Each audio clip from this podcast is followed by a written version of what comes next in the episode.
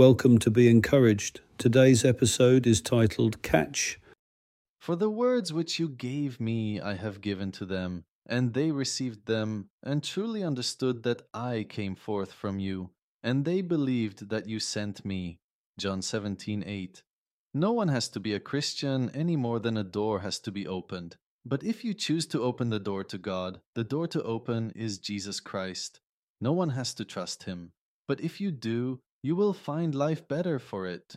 You may doubt in the hereafter, yet living as a Christian is more beneficial than living any insanity based on self or self improvement, failing and trying harder.